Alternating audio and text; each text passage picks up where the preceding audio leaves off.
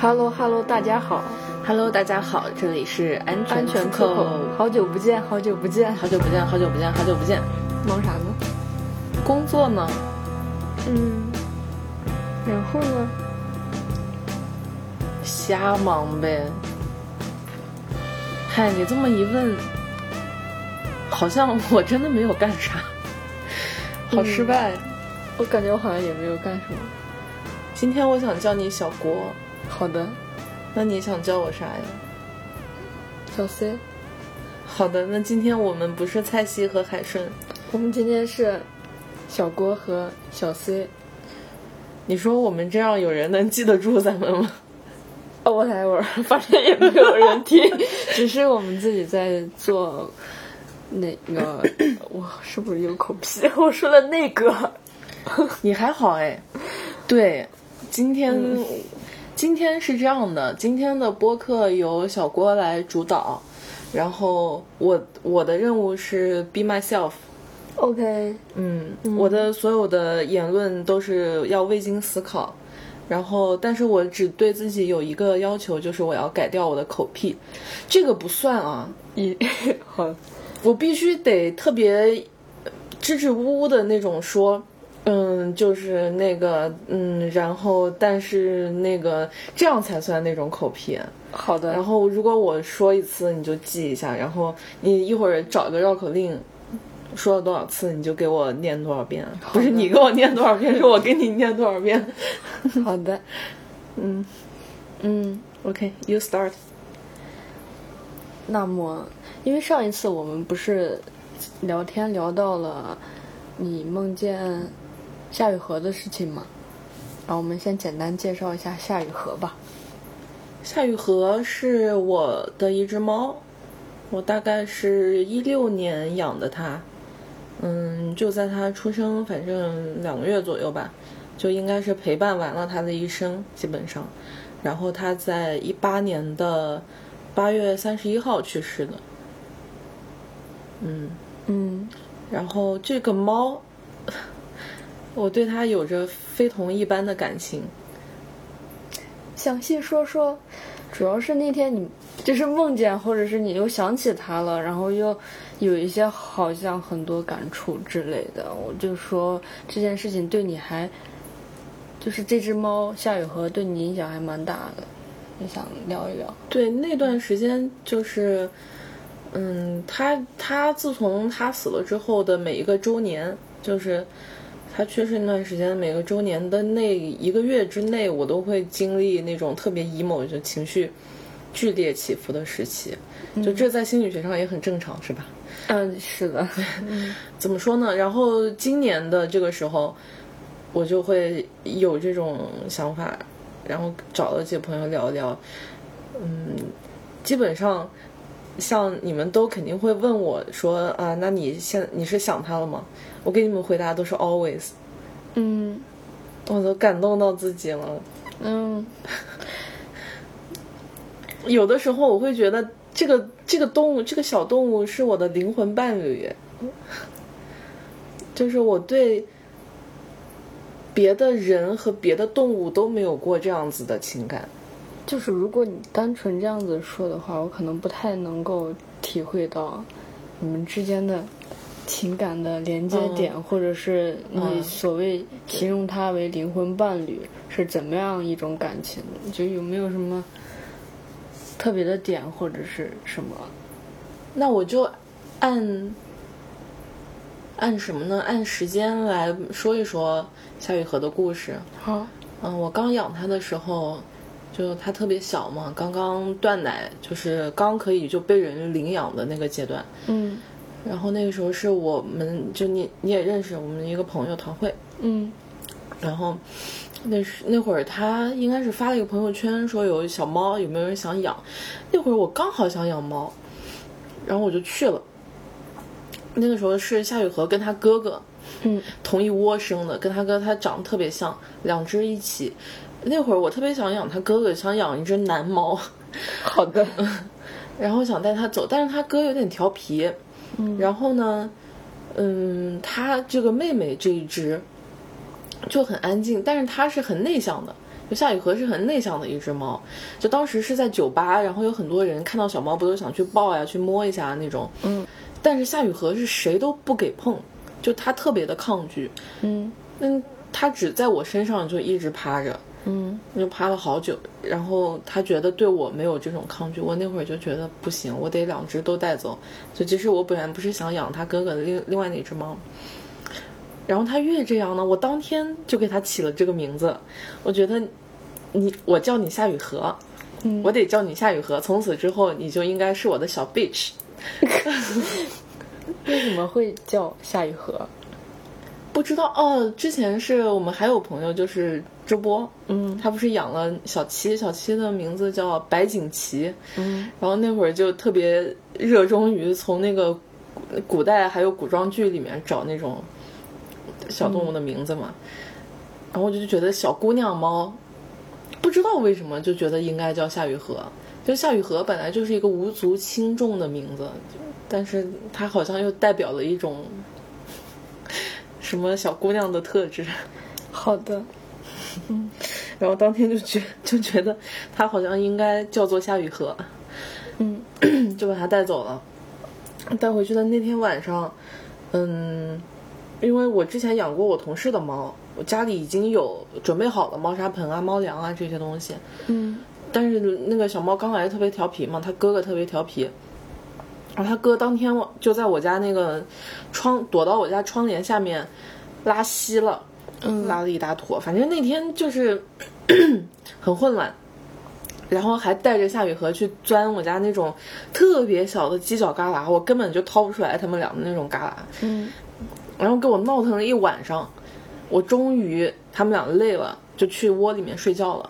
我心想行，那你就睡吧。我睡到半夜的时候，夏雨荷从我的床边上爬上来，然后爬到我的脖子上，要要趴在我脖子上睡。嗯，哇，就他本来是跟他哥两个猫一起睡的，他非要自己，而且他那么小的猫，其实爬一个很矮的床也是挺难挺难跳上来的。嗯我就融化了吗？嗯，是，这这有点让我想起我当时养娘娘的时候，就我养的那只猫，带回来也是小小的，然后爬那个床边，勾着那个床单往上爬，然后非得要偎到我身上。嗯，而且我不知道它是怎么爬上的，因为我在睡觉嘛。嗯。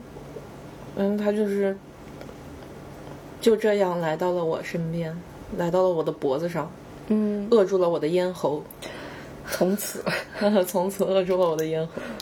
嗯。嗯，然后就这样养，但是我后来发现他哥哥实在是太调皮了，嗯。我我很受不了那种就是要破坏到处破坏的那种嗯。那种性格的猫，因为我本来也是跟朋友说我只养一只嘛，嗯。我就后来说我把那个哥哥那另外那只猫送回去，嗯。我就只养夏雨荷了，嗯。后来就养了它。嗯，养夏雨荷的那段时间应该是我，嗯，生命中还算比较混乱的那几年的后半段。嗯，受到一些精神问题的折折磨困扰，嗯，算吗？你说算就算啊，对我挺怀疑自己的，总是。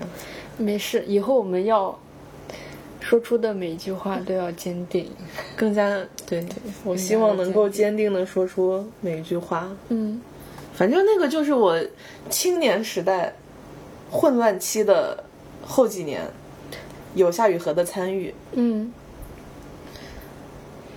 而且那种混乱，我会觉得是相当没有方向、没有方向、没有目的、没有意义。说的更直接一点，就是那个时候我真的不想活，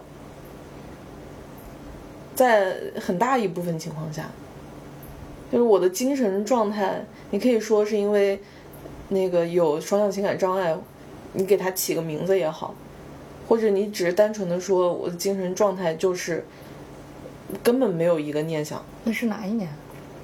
一六年，一六年。我跟你认识的时候是在一五年嘛。一五年割的腕呢。我记得反我刚认识你的时候，我就在科大那个店，嗯然后我对你的第一印象，我还蛮害怕的，不知道那个时候，我觉得你好，好凶，对，好凶，然后就很很有距离感，不像现在我们相处的很抗拒是吧对对，不太敢跟你讲话，害怕，陈经理。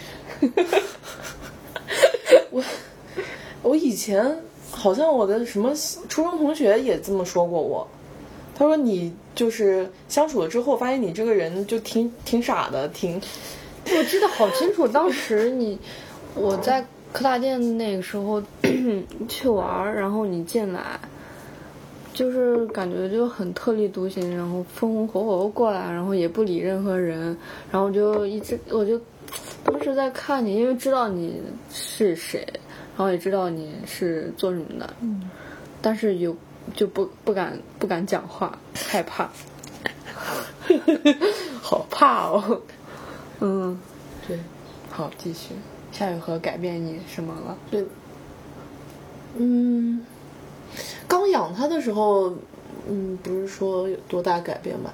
其实我觉得讲那个时候的事情挺矫情的，因为你就会觉得说我在说一段我人生的灰暗时光啊，或者是那种看不到光亮、看不到方向，嗯，这样讲，我觉得没有问题，就是我，我我觉得我们现在之所以做这个播客，就以这样的谈话的方式去剖析自己，就是放下所有的成见，就不管别人讲我们矫情也好，怎么样也好，就是我想什么就说什么，嗯，不用去在意其他人。对，但我更多的意思是，其实一定是有的。嗯，OK，但是为什么我的自我叙述里面就会只剩下灰暗时光呢？对不对？为什么我的就是我的 narrative 里面，嗯就你会通过一个人他的叙述来看出来他是他的这个态度是什么样的？如果我对我那段时间的叙述是，就是我说我不想活，你知道言出法随啊。嗯 如果我是这样看待我自己的，是不是说明了些什么问题？因为永事情永远不可能是这样的，你永不你不可能一直生活在黑暗当中的。嗯你没见过光，你怎么知道黑暗？嗯，我给你，我我我我在某种层面上有一个科学解释，就是人们确实经调查研究、经实验研究也好，反正是我看到的一个东西。至于这就是你的口癖。对，是我的口癖，因为我总找到了因为我总害怕，总害够怕严谨不够严谨。谁听着不够严谨？啊，好，不 care 这些，就是我看到这样一个一一个理论，就是人们对痛苦的记忆会更加深，相比快乐。嗯嗯，是这样的。嗯，这就是最近我不仅要改口癖，我要改掉很多这种说话的方式。就是我不行，我没脑子，我我没方向，我就是言出法随。我刚才说，嗯嗯，那段时间如果要叙述那个印象，与现在相比的话，有一点放任自己了吧。嗯很多朋友其实看起来会说你其你挺潇洒的，或者你挺酷的，嗯，是吧？挺就冷酷，我靠。嗯但是我现在去与现在对比，会觉得是基于一种大不了就死，就是大不了我就放弃了，嗯。大不了这个人生我就放弃了，嗯。反正也不会更差了，就是总是基于这样的立场上去找乐子，然后那我还不如让自己开心一点，这样的想法嗯。去做很多事情，嗯。所以会觉得是有人觉得你很酷，因为你没有顾虑，就就是也一个方面也可以说没有责任吧，不负责任吧，嗯，是？吧？嗯。所以在这段时光里，夏雨荷扮演了什么角色？在这个起伏阴暗的时光里，夏雨荷可以说几乎是拯救了我。就是他是一个，嗯，很温暖，但他不是那种小狗似的，天天黏着你啊，然后要你抱抱他呀，要你遛他啊，要你怎么样的那种温暖。嗯他它是一种做自己的温暖，它的存在本身就是。嗯，能给我那种特别感，就是就好像我们在跟人相处的时候也是这样，就哪怕不是亲密关系，嗯就我跟一朋友相处，你也很希望这个朋友能给给你一种特别对待的感觉。嗯夏雨荷就一直，他从第一次在酒吧，他肯在我身上待一晚上，嗯。他就给了我一种特殊感。有一种羁绊什么那种。对，嗯。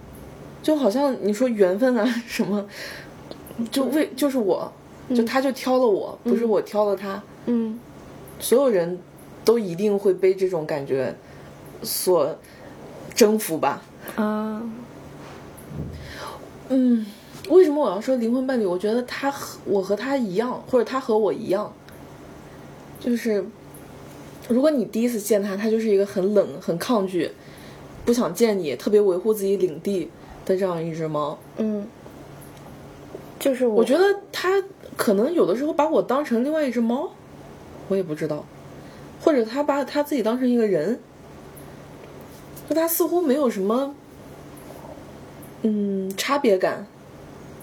我帮你回忆一下，你那天为什么会提到夏雨荷？好的，就是你说去年的今天，如果你再带夏雨荷去一次医院，她可能不是死。嗯嗯我我三年前，嗯嗯嗯，对，我是我是我时常忽略了很多朋友不知道这些背景故事。嗯嗯。然后你有想到你说因因为你当时太消极，觉得因为自己的堕落害死了夏雨荷，所以不配拥有精彩的生活。但是你又觉得夏雨荷不希望你这样，然后你就在这种愧疚中反复思考。嗯嗯，我我我，好这么说吧，我不知道该怎么主观的去行回忆夏雨荷给我带来了什么改变，但是那个时候养了它之后呢，我就变得，据我的朋友们反映，我就变得会更暖一点，更甜一点。那个时候我的微信名称叫做甜味剂 C，哦，记得吗？嗯 然后我在我那个办公室的那个小盒子上写“暖暖少女”，我以前叫怪力少女。好的，哦哦，不是不是，写的是“暖暖的怪力少女嗯”，就是就变得很天真，不是说可爱，因为可爱我觉得是有种谄媚的成分在，嗯 就是很天真，就是被他那种，嗯，很 很纯真的那种那种东西感染了，似乎，然后对大家会觉得我会变得更暖一点，更可爱一点，更喜欢穿粉色衣服一点，更喜欢戴那个小猫耳朵干嘛？的？我觉得消极不一定是你要用积极来改变它，是回到回到一个白纸的一个状态，嗯。回到本初的一个状态，嗯，就是拉回去。所以夏雨荷是一个原点。对他可能给了我这样的一个机会，然后不断的去这样感染我。嗯然后我就后来养的其他的猫都有溜出去过嘛，嗯夏雨荷从来没跑出去过，但它特别的傲娇，它会跟我撒娇。然后那会儿养它的时候，因为我当时租了一个公寓嘛，嗯嗯，那个公寓在走廊的尽头。我每天回家打开门之后，它就会溜出来。它先溜出来，但它从来不跑，嗯它就在那个走廊的几个角落里面，嗯就是跟我躲躲几下。嗯最后的结果就是为了让我把它从地上抱起来，然后抱着它进去，嗯用这种方式来抚虐你的心。嗯嗯，然后嗯，它在长到我记得应该是夏天，一六年的夏天，也就是他半岁多嗯之前，每一天都是睡在我枕头旁边的。嗯然后我特地买了一个小毯子给他，让他睡在我枕头旁边。后来夏天了，可能天又比较热，他也长大了，他就不爱睡我枕头旁边了，然后我就又失眠了，我睡不着了。嗯后来我就想了一个办法，每天他睡在哪里，我就把枕头搬到他旁边，去跟他睡，嗯，我就这样一天天睡着。哇，然后，嗯，这样他习惯了之后，后来他还是会到我枕头旁边，每天都会在我枕头旁边旁边睡觉。而且他很奇怪，他不爱晒太阳，从来没见过不爱晒太阳的猫。可能跟我似的，就我我觉得我跟他是互为镜子，嗯我从他身上看到我，我不知道他从我身上看到了什么。嗯。然后就是住住在那个公寓里的时候，他干过一件惊天动地的事，什么？他把我家淹了。哦，哦，他还开过空调，还接过我电话。怪厉害。的。先说小的事儿啊，开空调，我应该反正出门了，嗯。出出差了两天，我记得清清楚楚，我把空调关了，他可能自己热了，就不知道自己怎么打开的，可能我那次觉得是凑巧，还有一次是我准备出去当天要演出。呃，然后中午的时候，我们主唱给我打电话问我，就是要不要带我一起过去。那会儿我在洗澡，我就没接到那个电话。然后我去了，我见到他，我们主唱说：“我给你接电话，你家猫接了，你知道吗？” 他说：“我给你打电话之后，你接了，不说话。”他说：“小 C，你在吗？说话呀！”然后就听见喵喵，然后他说：“哎呦，我说我问你要不要带你，你把猫拿走跟我说话，喵喵，就一直这样。说你不要闹了，把猫拿走。就那边还是喵喵这样，然后最后。”最后他就怀疑说：“我靠，不是真的是猫在接电话吗？” 说：“你赶紧把猫拿走。”然后夏雨荷就真的走了，就那个喵越来越远。然后他一听也没有人说话，他就把电话给挂了。结果真的是猫接的电话，他给我看那个通话记录，就持续了大概半分多钟的时间。这接我电话啊，嗯，还给我还偷拍过我。哇！在我睡觉的时候，我眼睛是闭着，我手是在外面的，所以很明确是他偷拍的我。他可能会划那个手机，嗯，或者是无意中划到，所以你说他是个人吗？有的时候我会想，对啊，他有点，嗯，他不会是那种修行到位，然后，对，你也会这样想吧？嗯。就是你你在回想出来之前的那种羁绊感，嗯。那种怎么会，我就想叫他这个名字，我就想把他带回家。我为什么就觉得他就特别？为什么他就觉得我特别？嗯 就是你越想越会越会觉得这事儿很悬。嗯然后呢，最大的事儿，他把我家给淹了。那天，因为我前一天在家做饭了，然后我没洗锅，我就把锅放在了水池上面，嗯，也就是把那个下水的地方堵住了，他是不是想给你洗碗？堵上了。然后我就出门了。嗯，那天回家还挺晚的，估计快半夜了才回家。等我到家的时候，就我第一件第一件事开灯打不开，然后我就发现，哎，这地上是有水吗？我把手机一照，那个水估计就是我穿的那个帆布鞋，应该已经没过我脚背了。哦，这么深，嗯然后我就听见水池那边有声音，水龙头是打开的，然后那个锅在下面，所以水下不去下水道。我就我就赶紧把水关了之后，那那那个电应该就是跳闸了嘛。我就看见，我就打手电筒，发现夏雨荷瑟瑟发抖的坐在床上，嗯他也不敢动了，因为他猫本来就怕水嘛。嗯然后他又发现他知道这个肯定是干坏事了，嗯就他又怕我怎么怎么着，然后我就越过越过水塘，嗯但是我第一件事还是觉得，我一开始很生气，嗯，我就看到那个水龙头，我就知道肯定是他把水龙头打开了，自己害怕了，就躲床上去了。感觉他是想给你洗碗。你怎么这么天真呢？嗯 然后很生气了之后，我走到了床边，我我发现他在发抖，我又不忍心了，我就我就只好我也我就只好自己也扑到床上，趴到床上去，然后抱抱他说算了，没关系，你不要害怕，你在这待一会。嗯然后 我就开始舀那个水，嗯 开始把那个水舀掉。然后当天也没有电嘛，然后那次是他把我家淹了之后，淹了我当时放在床底下的几箱衣服，就好多毛线衣啊什么那种乱七八糟的衣服，还有什么硬盘呀、效果器啊 我天，损失巨大。什么的，嗯嗯，就干过这种事儿。后来，嗯，后来搬家有了室友之后，他发情了，发情。我一直很长时间没带他绝育，因为他他发情的那个周期特别的密集，因为那个医生说，一般猫发情你给它做绝育的话，就是它发情停止了之后，过个一两个礼拜，但他没几天又开始发情了，他就没有中间那个间隙，就间隙特别短。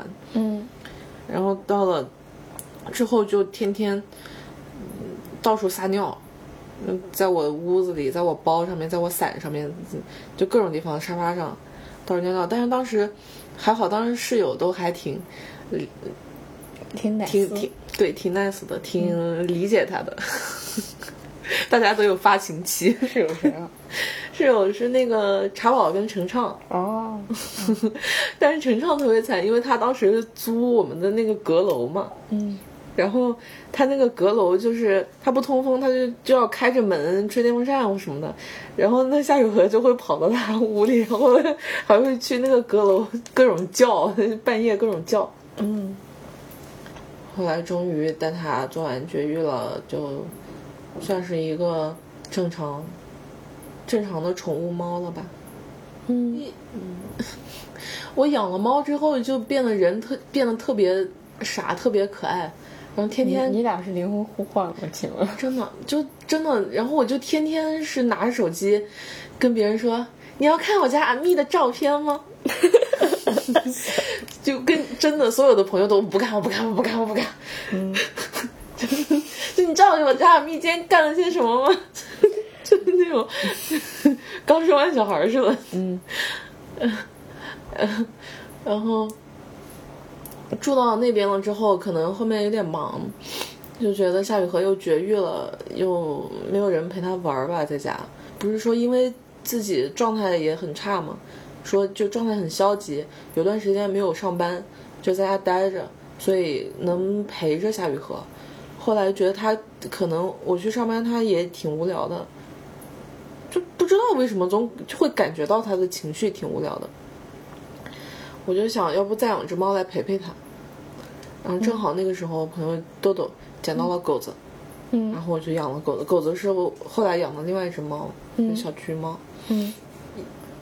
在狗子打完针没问题了之后，第一天狗子在我在我床上睡觉的时候，嗯。因为狗子那个时候还小，是个小猫，嗯然后它就要钻到我枕头边，哦不是，它要钻到我被子里睡觉。嗯然后夏雨荷不是一般睡在我枕头旁边吗？嗯，我半夜的时候醒了，是被夏雨荷瞪醒的。哎呦，嗯，有点害怕。就是因为狗子在我手上睡觉，然后我醒的时候就一个猫脸在我脸上，好害怕。也没有离那么近了，就是。就它是正常，就是猫坐坐下的那种姿势，但只不过是低头看着你，就它眼睛瞪得贼圆，就黑猫警长似的，就这样瞪着你。嗯就我都不知道我为什么醒，我可能就是被它这么看醒的。嗯它一动不动，就这样看着我，嗯它也不睡觉，就是就是吃醋了吧？嗯嗯，后来还养了一些别人家的猫，就是放在我家寄养的时候，它也是这个状态。就尤其是稍微怂一点的猫，就是它领地意识特别的强。只要有那种想要跳我床上的趋势，夏雨荷就站在床尾，就这样对它凶，就要守着我的床。好的。就就是你知道他会，他能给你的是特殊感、安全感、忠贞感，嗯 那那种感觉，好像在说的矫情一点，在人身上你就找不到，就你不会对人有那种信任。但是我觉得很多时候这可能也是一个借口吧。单纯的信任感。对你，你你没有办法你没有办法那样子的去相信人。嗯但是我觉得这个话，这个话说的就也挺，对，不用不用在意这些，不用在意这些，对，不用在意这些，说了就就是就是就是就是就那个我我不害怕鬼，但鬼未伤我分毫。好的好的，不用在意这些，我觉得就就想想什么就说什么，嗯，对，即使大多数话都是屁。屁，或者是无无痛呻吟，或者是怎么怎么样，嗯或者是未经调查、未经不太、未经调查、未经取证、未经考察的不太严谨的言论，那又怎样？就不 whatever 用对，不用在意这些。嗯。嗯，就说自己的个人感受，就是很个人的去谈论这件事情就行。反正养夏雨荷的期间，我就断断续续的在上班嘛，没有没有，反正生活跟工作都不是很稳定的一个状态。嗯我不知道别的人怎么从动物身上感受到那种爱，我觉得我能感受到他的感觉。他觉得无聊了，或者是他觉得受冷落了，或者是他觉得开心了，呃怎么我似乎是能感觉到，他不是那种所谓特别好撸的那种猫，嗯你知道吗？有些宠物猫就是你去撸它，它就特别开心，然后它就躺在你身边，就怎么怎么样。夏雨荷不是那种，它不是那种随时随刻、随时随地就可以给你撸的那种猫，它是要自己想才可以、跑到你腿上，或者是打扰你工作。大部分时间是远离你的，但它远离你的方式是要跟你共处一室，就是你在这个房间，它必须在这个房间的角落里看着你。或者是他在另外一个房间，但他要在能看见你的地方。嗯，我觉得这有点像，就是我知道有一个人在家里等我回家的那种对他一直给我这种既有距离感，但又有安全感的这种。手机上这个照片就是我当时在我们的阁楼有一个隔开的一个阳台，然后我会在那个阳台上健身。我在那个阳台上健身的时候，夏雨荷就会在里面，又把门关上了，他就在里面很着急，就一直叫，就是，嗯。后来我就把他就打开门让他进来看着我健身，他就真的很乖的站在那个一个椅子旁边，就一动不动的这样看我，然后看一会他也不是在看我，在发呆，然后看看灯，看看天花板，他反正就在这待着就行。嗯。嗯他可能是掌握了那种很多人都不太会的那种亲密关系，嗯，有点就是保持安全距离。他既有距离，又有那种要黏着你的那股劲儿。怪会的。我没有在任何人和动物身上发现过这个 这种特质，就要么就过头了，要么就过那头了，要么过这头了。嗯，好奇怪呀、学学习一下。然后就说到我给你发信息的那个时候，嗯。我就因为当时家里有三只猫，我后来是慢慢才发现夏雨荷好像在便秘，哦，但是因为三只猫共用一个猫砂盆，我也分不出来谁是谁谁是谁，嗯。谁拉的屎，谁干嘛了。然后就觉得他反正状态不太好，我就带他去医院。然后医生说确实是便秘，要不就给他那个，就是通个灌个肠或者什么，反正让他暂时先舒服一点。我说那也行，然后也没有做别的检查，因为就光做了这个。我说那也行，就反正先舒服一点，就带他回去了。回去他也，他肯定也难受啊，就是谁被灌肠了会舒服。回去了之后，我就让他先休息几天。反正那带他回来的当天跟第二天，他都处于比较虚弱的状态。嗯但是我那会就觉得应该慢慢能好吗，猫能得什么病？或者什么的。毛病。毛病？嗯。反正那天有一天我第二天应该是第二天晚上，它就又在我在我床上尿尿了，然后又吐在旁边了，我，然后就觉得它可能是有点脱水啊，就是、而且晚上了你也没办法带它去医院了，所以就是好多医院不是关门了嘛，嗯。然后我就我就把那个买了一点，我就买了一点葡萄糖，嗯。还有我上网查有一种喂药是可以喂给他，就止吐的那那种，然后就给他给他喂葡萄糖，隔段时间就是用那个注射器弄那个葡萄糖水，然后就强制的强制喂给他喝，我就反正是隔隔个半小时一小时，然后就强制性的给他喂葡萄糖喝。那那会儿就觉得，如果是不行，我那个上午我就立刻带他去医院了。嗯然后到了上午，我还记得很清楚，我就因为一直半半睡就没怎么睡觉嘛，我想我叫个早早饭吃，然后还叫了个早饭过来吃，吃过一会觉得他还是不行，继续给他喂。然后应该那会儿那会儿他就快不行了，所以他最后得的是什么病？我不知道，最后也没有查，因为最开始没有检查他的其他血液跟其他其他那个体征嘛。嗯嗯，最后也不知道他是因为什么问题死的。然后就是那天清晨凌晨清晨清晨，他就开始喂葡萄糖还没有用了，他就喂了他又他就吐出来，然后就开始抽搐。然后那会儿就很害怕嘛，我就把我室友叫醒，然后就要打，就是我我一开始打电话给那个医生，就想问他那个什么时候能开门，我把猫带过去，但他就算他现在能赶过去，也需要一段时间。我就只能电话里跟他讲这猫什么情况，什么什么，就但是也没有用。后来就是夏雨荷就是一边抽搐一边就在我怀里死了，就这样断气了。嗯，会有那种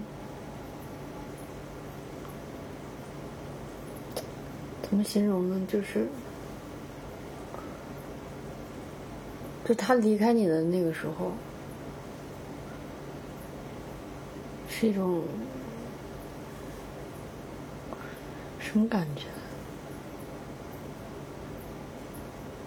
嗯，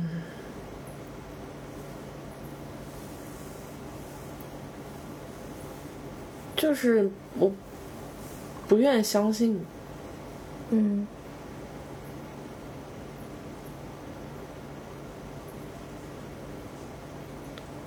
你这样说，我我其实，在他，在他断气的那一刻的那个感觉，我真的印象很很轻，你知道吗？嗯，我现在回想是是飘起来的一种一种感受，因为因为那个时候你你不愿意相信他，就你觉得这个事实还没有沉到你心里去，嗯然后一整个上午，先是一直抱着他躺在床上，然后我给他写了一封信。嗯我我对他的称呼是你是我的，你是我的家人，你是我的父母，你是我的孩子，你是我的爱人，你是我的伴侣。嗯还有一句是你是我活下去的理由。你让我回忆他，就我印象更深的还是说，就是我意识，就是你能反应过来我失去他了。嗯那个时候的反应才是更痛的。我当时在酒吧驻唱，然后当天我就没有去，我请假了，然后第二天去上班了。嗯再回来的时候，晚上下班了之后，我再回到家的那一刻，我整个人就崩溃了。嗯就是本来他是在这里等我的，就是那一刻是那种，就是真的这很真实心脏的那种钝痛，很钝的那种，就是你又空，你又觉得很重的那种感觉，就是他不在这里了。然后我我那一阵的感受就是，我每天醒来，我好希望停留在。我每一次醒过来那个零点一秒，你还没有意识到你在哪里，你是谁，现在是什么时候的那么一个时间点，我就希望一直停留在那个时间，因为一旦那个时候过了，我就会突然意识到，我失去他了，他不在了。我就会突然意识到，我醒来的时候，我转过头去，我看不到他那身雪白的毛了。嗯然后我就意识到，我伸出手，我也再也摸不到他了。嗯然后这个这个感觉就占据着我醒着的每一秒了。然后我就现在，只能期待着我再睡着，然后再醒来的那么短暂的一个瞬间。因为我跟很多人都说过，就是夏雨荷就是我的救星，如果他死了，我肯定不会活的。我好像是跟很多人表达过这样的态度，以至于这些朋友都会很担心我后面几天，因为 因为我可能不止一次的去表达，他是他就是我活着的意义这句话。我我我明白，我觉得那一刻是，其实是在一个谷底的状态，只是可能有一根丝在连着在。还真不是，我觉得他死了之后，我真的不是那种需要一个救命稻草或者什么，因为这个事情可能在我平平无奇的人生当中，是我那个时候能想到最糟糕的一件事了。嗯。但是这个事情发生之后，我反而意外的平静，就是似乎这个临界点，这个我自己认为是临界点的这个点已经被我打破了，嗯，就我冲出去了，而不是依靠着什么一根稻草在拽着我，哦。是我自己莫名其妙的就把它冲破了。然后他死之后，我我真的是有那种，我我我想要我我的一个想法是，我想用刀在手上刻一个下字，嗯。但是我没这么做，因为他，你知道我是怎么想的吗？嗯夏雨荷是多么多么美好、多么单纯的一只小动物，嗯我怎么能用这种方式？我怎么能用这种黑暗的、破坏性的方式来纪念他呢？嗯我如果用这种方为他而做这样的事情，这是对他的不尊重。就是大概是依靠着这样的想法。嗯如果我怎么怎么怎么样，那么夏雨荷这么一个温暖、这么一个美好的、这么一个这么天真、这么单纯的一个灵魂，会希望我为了他做这样的事吗？就是反而是好像他把他剩下的爱直接留给我了。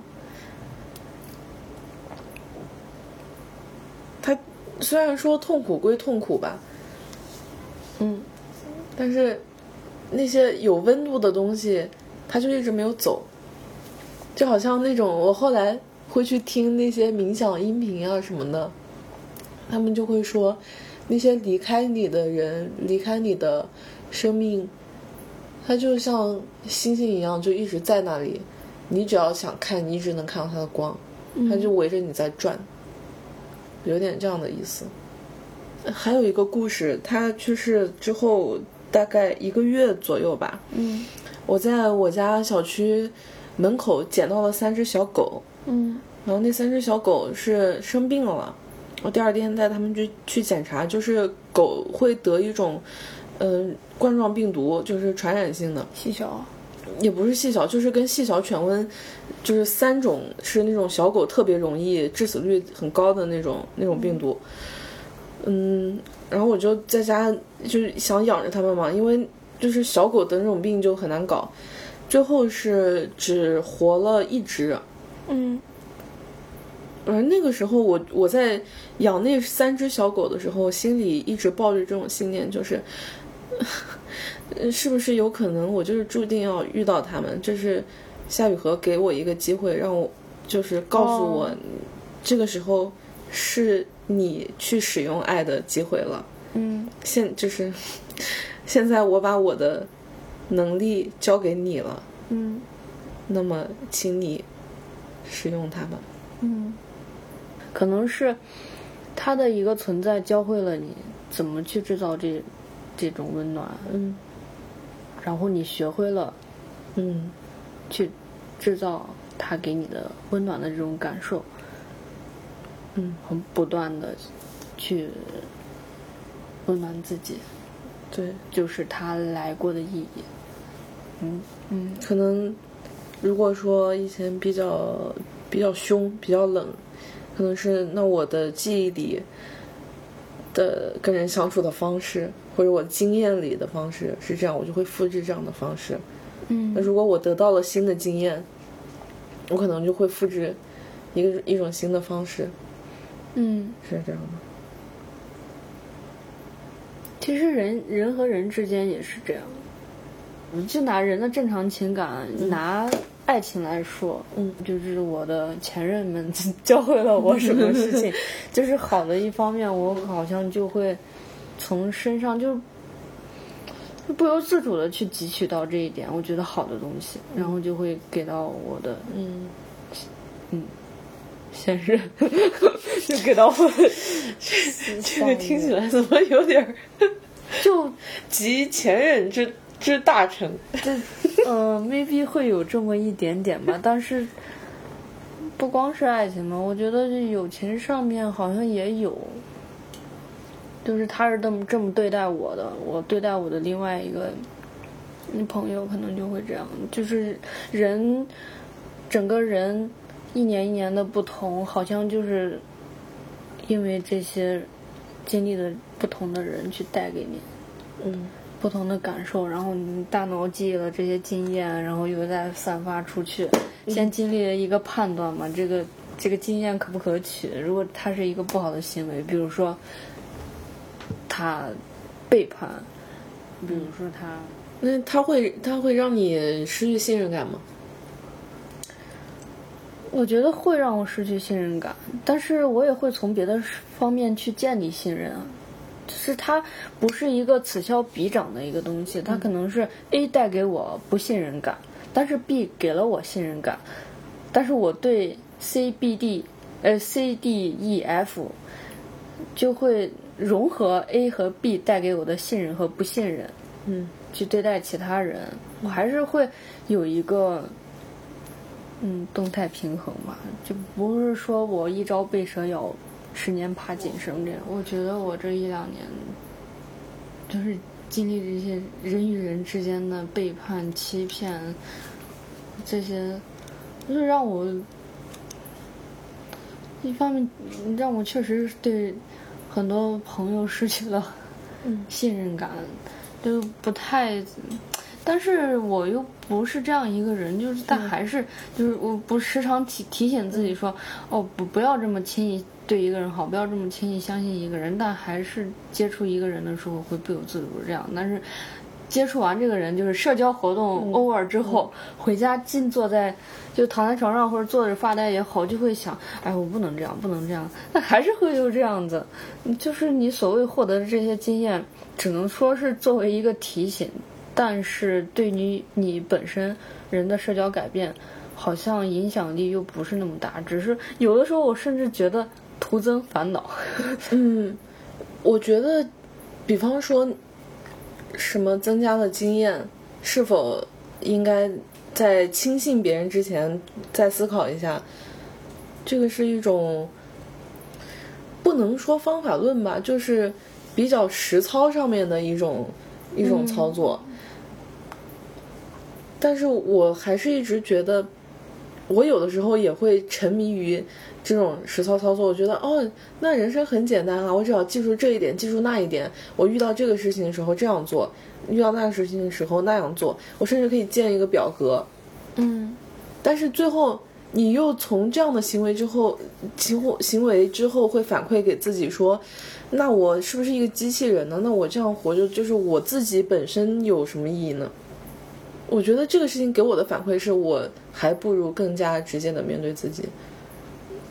我就用我自己的行为就这样来表达自己。嗯比方说，我看见你了，我就是喜欢你，嗯那我就表现出我喜欢你，我就想跟你待在一起。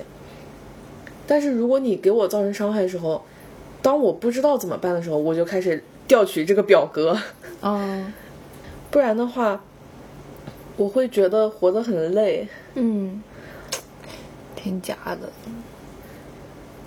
然后又会陷入到那种，那我这样活着，还不如放弃的这样的想法里。嗯嗯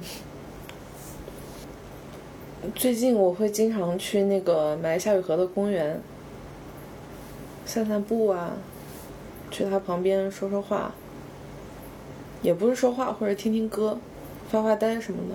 嗯或者有时候，嗯，前几个月会比较关注天象的时候，嗯。会满月的时候会去想，我去公园陪你看看月亮什么的，就是一个形式嘛，给自己一个一种形式上的发泄。嗯。前几天嗯。有天是下班比较晚吧，我就想散散步，有那种冲动，就想走一走啊，就不想回家。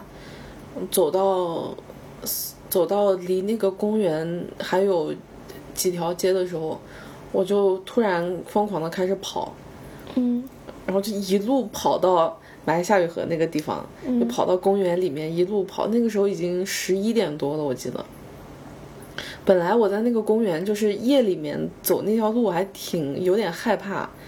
然后，但是那天，呃，那种感觉真的很好，就会突然为了一个不知道莫名其妙的，觉得我就要不顾一切的奔到那个地点，嗯我就几条街之外就开始疯狂的跑，然后跑到了买它那个地方，就在那里坐了一会儿。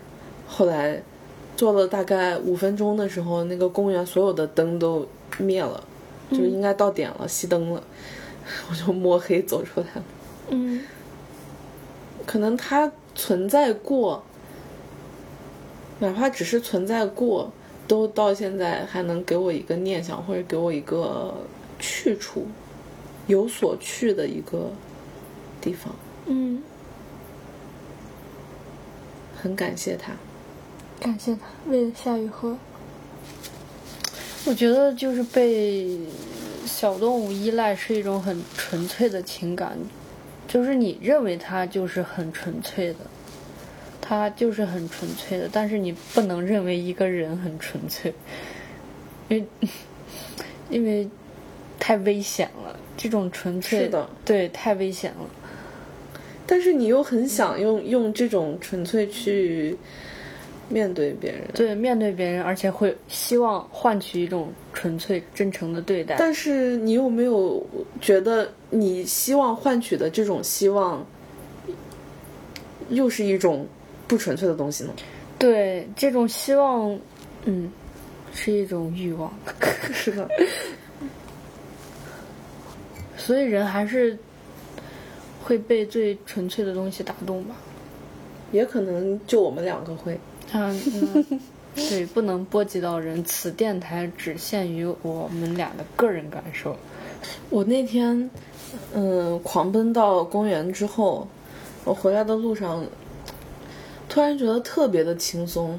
嗯首先从物理原理上来说，就是对你分泌了多巴胺，对吧？嗯然后，啊，我回来路上就是吹着那个风，我也没有再跑了，就只是走得很快，然后吹着那个风，我就就是张开手就摸那个风，嗯我会我真的感受到这个风里面是我想要的那种温度，是我期待这个世界能给我的温度，给我的爱。我想要的这些东西在在一一片树叶上，它可以给我；在风里面，它也可以给我；我自己也可以给我。嗯，我那个时候的满足感就是，人也可以给我，当然也可以，但是我这个时候会有一种，我不再期待什么人、什么动物，是我不再期待某一个特定的执着的东西给我某一种反馈了。你放下了我执，就那么一刻吧，有，似乎是那种感觉。这些东西它本来就在，哪怕不在我的身上，它它也围绕着我，就跟那天风一样，它一直围绕着我。只不过我一直那么执着的去从一个人的身上去要这些东西，它能有风神圣吗？不能。所以他人注定给不到你。就就是看淡一点吧。是的，嗯。所以就越想越轻松，越想越轻松，嗯，就觉得这一切你想要的其实早就有了，嗯。就是这些重量都是自己想象出来的，加在自己身上，加在自己身上。但是你要说去把这一切看淡，又是一件很难的事情。对，就是这种看淡，就是那一刻就真的是觉得爱就是无差别的。就比方说，我真的，我对你充满了爱，就是我对你特别的执着，我就觉得我就是要做你心里最特别的那一个人，我就是要，嗯，要所所求那种那种感受的时候，我还不如。把你当成那天的风，把你当成那天的树叶，把你放归到茫茫人海中，把你放归到这个地球里面所有渺小的东西，放归成一样。嗯，就是那个那一刻，我对你的这种执着的爱，不如我对那天整个我周围世界的那种爱。嗯，嗯，是你升华了，对那种那种。就是流动性，哇！那那一刻，天哪，太好了！我希望有一天，我真的可以无差别的把这种夏雨荷留给我的温暖、这种温度、这种爱，给无差别的给这个世界上所有的所有所有的存在，嗯，所有的存在，是不是所谓？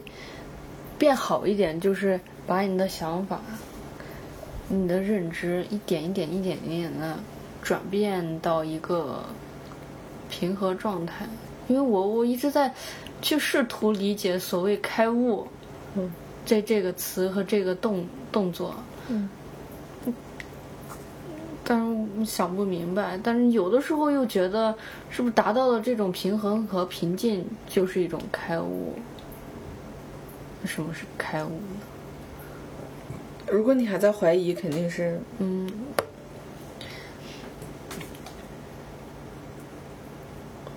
但是这种平静会让人很舒服，倒是。就你不去思考生命的长短，不去思考意义，就是这么。活着，你不不去思考这些东西。对，我觉得对真正的真正的满足，真的平静，应该是不存在我们类似于这种对话之间的。嗯，这个就像我前段时间在想一个问题，我觉得我最近很大一部分的烦恼就来自于我想的太多而体验太少。嗯，回到了我们第一期。就是去做这些事情，就不要去过多思考，干就完了，干干就完了。就说到实在的，我们聊的这些东西，当你真正碰到人生的问题的时候，可能他他不能给你提供一个实操手册层面的东西。嗯，你该干嘛还是干嘛。然后我今天去做针灸的时候，嗯。我本来是要去那个门诊部，然后走错地方了。嗯，我直接走到那个医院里面，然后但是那个医院里面就是住院部里面都是所有的患者几乎都是坐轮椅，就是没有那种轻症的病人。哦，这让你想，对，就一一瞬间就能给你拉回到人生最残酷的现实。嗯。然后我去了之后，就是里面全部是那些，呃，康复理疗啊，或者是那样子的病人，然后看到有那种真的就头削掉一一半，就是上面就我的天，就是有这种病人，然后还有就大大所有人都坐在坐在轮椅上面，就 那个那个时候，你会不会觉得就是人生真正的沉重，真的在我们这些闲谈之外，永远在我们这些闲谈之外，嗯。就真正的沉重是经不起你思考的，嗯。他没有时间给你思考的，嗯。嗯，然后那种时候就会觉得。我他妈就是个傻逼，就会觉得我们在无痛呻吟、无病呻吟吧。反正你说，那种真正落实的爱是什么呢？我有一天晚上，嗯有一天夜里，嗯在酒吧玩，反正那天在酒吧喝酒，应该喝到了应该有一点多吧，嗯两点。然后我手机是让我手机连着蓝牙，我蓝牙那个有一个键，我连按两次就会打最近拨拨打的那个电话，嗯打给的是我爸，嗯我就没有发现嘛。嗯然后发现，我发现的时候他已经接电话了，嗯我就很着急，然后我那一刻就设想了一下我爸当时的心情。就你想，你半夜接到他半夜接到我的电话，嗯，然后一接起来又没有人说话，一片嘈杂，他心里是什么感受？好没意思。所以我觉得真正的爱应该是存在于这种空间里的。嗯。就他会他会半夜接你的电话，然后担心你在发生了什么，然后也会也做好了准备，一旦发生了什么。就会什么，而且因为是这样子的，我我是因为我没有意识到是我打过去的电话，嗯。我以为是他打给我的，嗯。所以我内心受到了惊吓，他内心也受到了惊吓，嗯，所以在实操层面，有可能爱就是惊吓。好好的。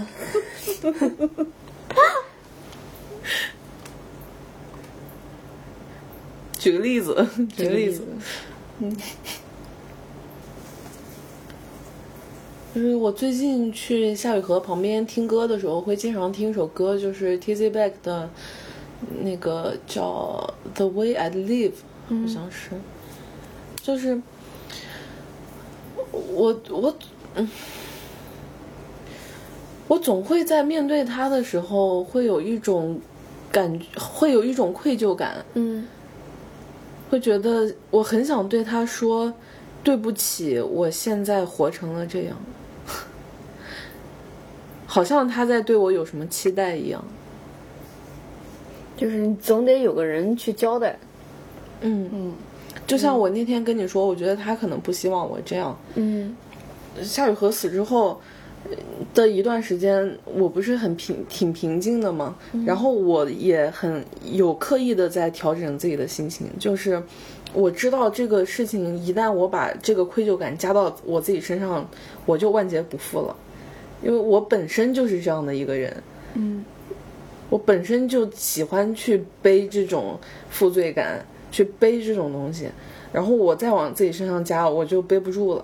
我就一直在心理暗示的调整自己，就就像有的，我有一个朋友，他曾经也寄养过夏雨荷，然后有一次他碰见我，因为他知道这个事情，他其实是想开玩笑的跟我说一下，说你看你就没照顾好，没照顾好夏雨荷吧，什么。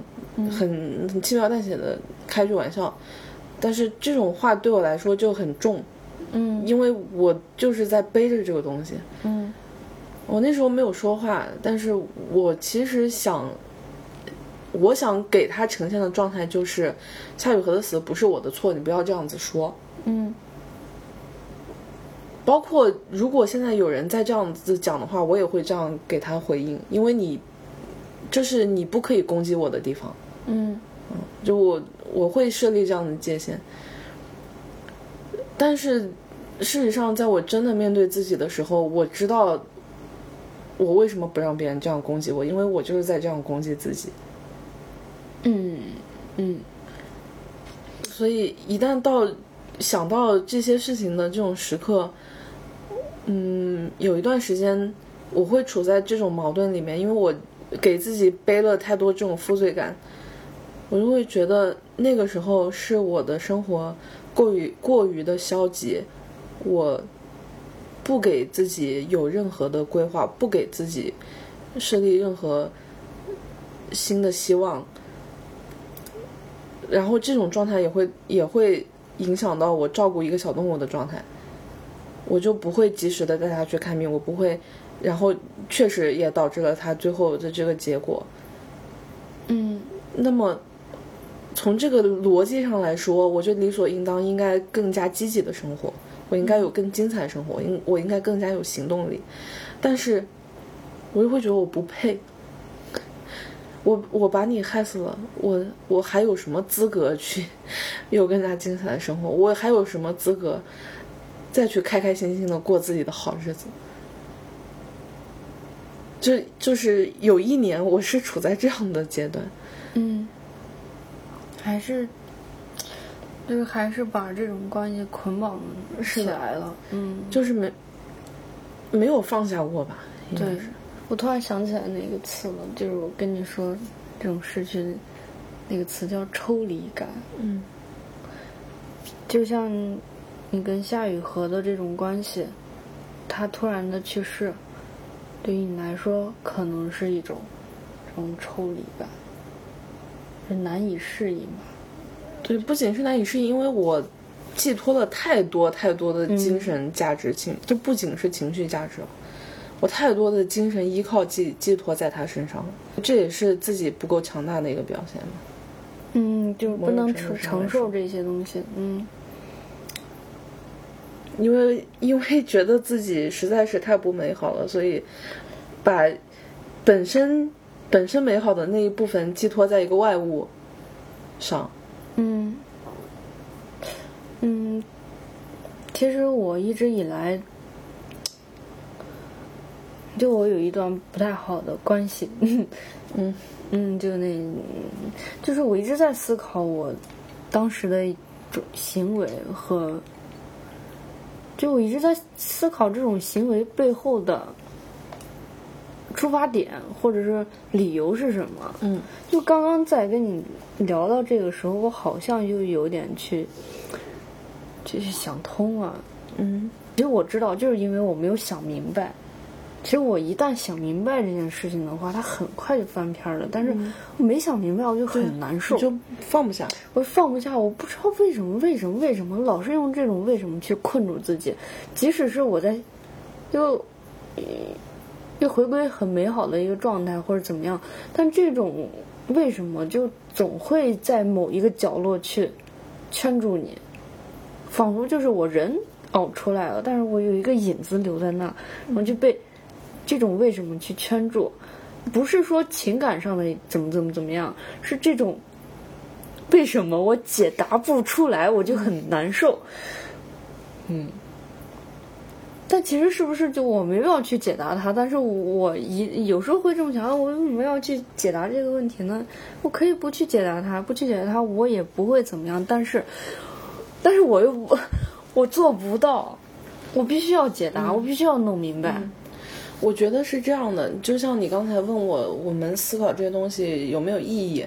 我觉得这个的意义就在这里，就是你不要停留在思考，你就是要往死里挖，你就要追根溯源的去思考。嗯你把这个事情思考到本质、再本质、再本质的地方，就是思考，直接思考到你这个人作为你这个人有什么问题，嗯 就你这个人有什么毛病。嗯就你说一一个关系也好，或者我去思考下一回这个事情也好，那我最后就像我刚才说的，我觉得，因为我不够给自己肯定，我一直在语言上，我一直在跟别人说我不行，我没有脑子，我没有这个能力，我，我我我我冷漠，我怎么怎么样，就是我的这种表达，不就是在告诉别人，我不相信我美好，嗯。我不相信我有爱，但是我有啊，我为什么没有啊？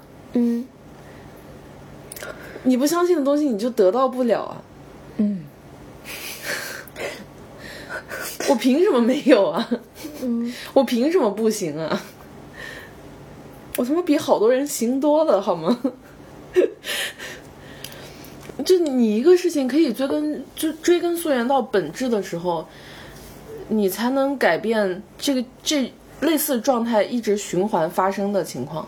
嗯如果说，比方说你放不下这个人，然后你就让他直接这样过去了，你不想，我觉得也可以，不想也没有问题。如果你就是就是一步一步的走，嗯可能这个这些事情会通过其他的一些机缘、其他的事件去慢慢的化解。但如果你你要选择通过去思考这样的方式，我觉得你就是往越痛苦的 去思考，就是剖开自己去思考。嗯然后你去找到你你自己真正的那个问题在什么地方。嗯这样的话，就是避免你一直重复、重复、重复，在这种重复经验里面找答案。你也许可以从改变自己的想法当中的这个做法，找到一种新的答案呢。嗯，我我我觉得我可能有一个思考习惯，就是我会去归因一些东西，但是这种归因有时候也让我造成困扰。其实这段关系之后，就前一段时间发生的事情，让我有了类似的感经验，呃，就类似的那个情情绪体验。当时在处理这个感受的时候，就用我当时没有处理的方式，立马果断的，就是斩断这段关系，就会好很多。对，因为我最近不是信奉“言出法随”这个道理吗？嗯他就不太说那种太过于否定自己的话了。但是我发现我最近又开始讲，我说我脑子不好，就是会觉得，嗯，面对很多很现实的事情，工作也好，然后人际交往什么的，我就我很迟钝，我确实就人际交往很迟钝，然后就会觉得是不是挺蠢的？嗯，我就是很多事情，我总是想用自己那种一腔热情，那种那个月亮白羊的那种 心态，嗯 就是我热情，我就就直接冲过去，然后嗯，嗯是不过大脑的去做事情、说话。我觉得这个状态我很享受，我也很我也很擅长，嗯我很擅长，就是直接的袒露自己。嗯但是这种情况在大部分我们很落实的这个层面上来说，是确实挺蠢的，嗯因为你不分辨。嗯然后对我另外一个层面，我觉得，因为因为我决定这样去直接就是 be myself 的原因，就是因为我思考的够多了。嗯，我思考的够多了，我最终的结论就是，我还是要回到这个行为模式，我只擅长这个行为模式。我觉得我能承担这种行为模式带来的后果。嗯那就可以。嗯，有什么是真实不能承担的呢？如果有的话也没关系，因为我也很擅长放弃。嗯，总结一下，我，先先要就是答复一下上一期。上一期咋了？上一期是啥？上一期我们有几个计划要做的事情，啥也没干。嗯，很我希望我们以后约时间可以都可以更加守时一点。对对对，就像你给我提出这种要求，我不会觉得有什么，你也不会有压力给我提出这种要求，就直接提出来，这是我希望你不要跟我说对不起了。我爱你，行吗？好的，我也爱你。好的。但我要我要催你，我什么时候拍片，什么时候拍片，你会烦吗？我不烦，反正你催催吧。就你催我，我不烦，是因为我也想干，我只是没有把它提上日程你。提上日程一下，就是我，我就提上日程，我们聊聊就出来了。因为就我把这件事情也现在看的比较淡，就是因为你比如说我们约好，我们明天几点几点讨论这件事情，可能就会讨论不出来。我觉得是这样，我觉得讨论我的点在于讨论不出来是没有问题的，但是约到几点，但是又晚了两个小时，我就会觉得有问题。好的，嗯，嗯我们俩之间缺少一个就是那个拍板的人，就是那个我今天一定，你你今天一定六点钟之前就出现在这个地方，然后我们今天就是要干这个事情，嗯。你就听我的，把这个事情干办掉，然后我们这个事就成了，你知道吗？嗯，好了，请以后多用“一定”这个词语，然后我们立刻拍板一些事情，嗯、好吧？好，今天这个月的记录，嗯，九月的记录，九月的记录是补八月的，然后九月我们应该还有一次，七月也没有，我记得七月也没有，那就再补一次。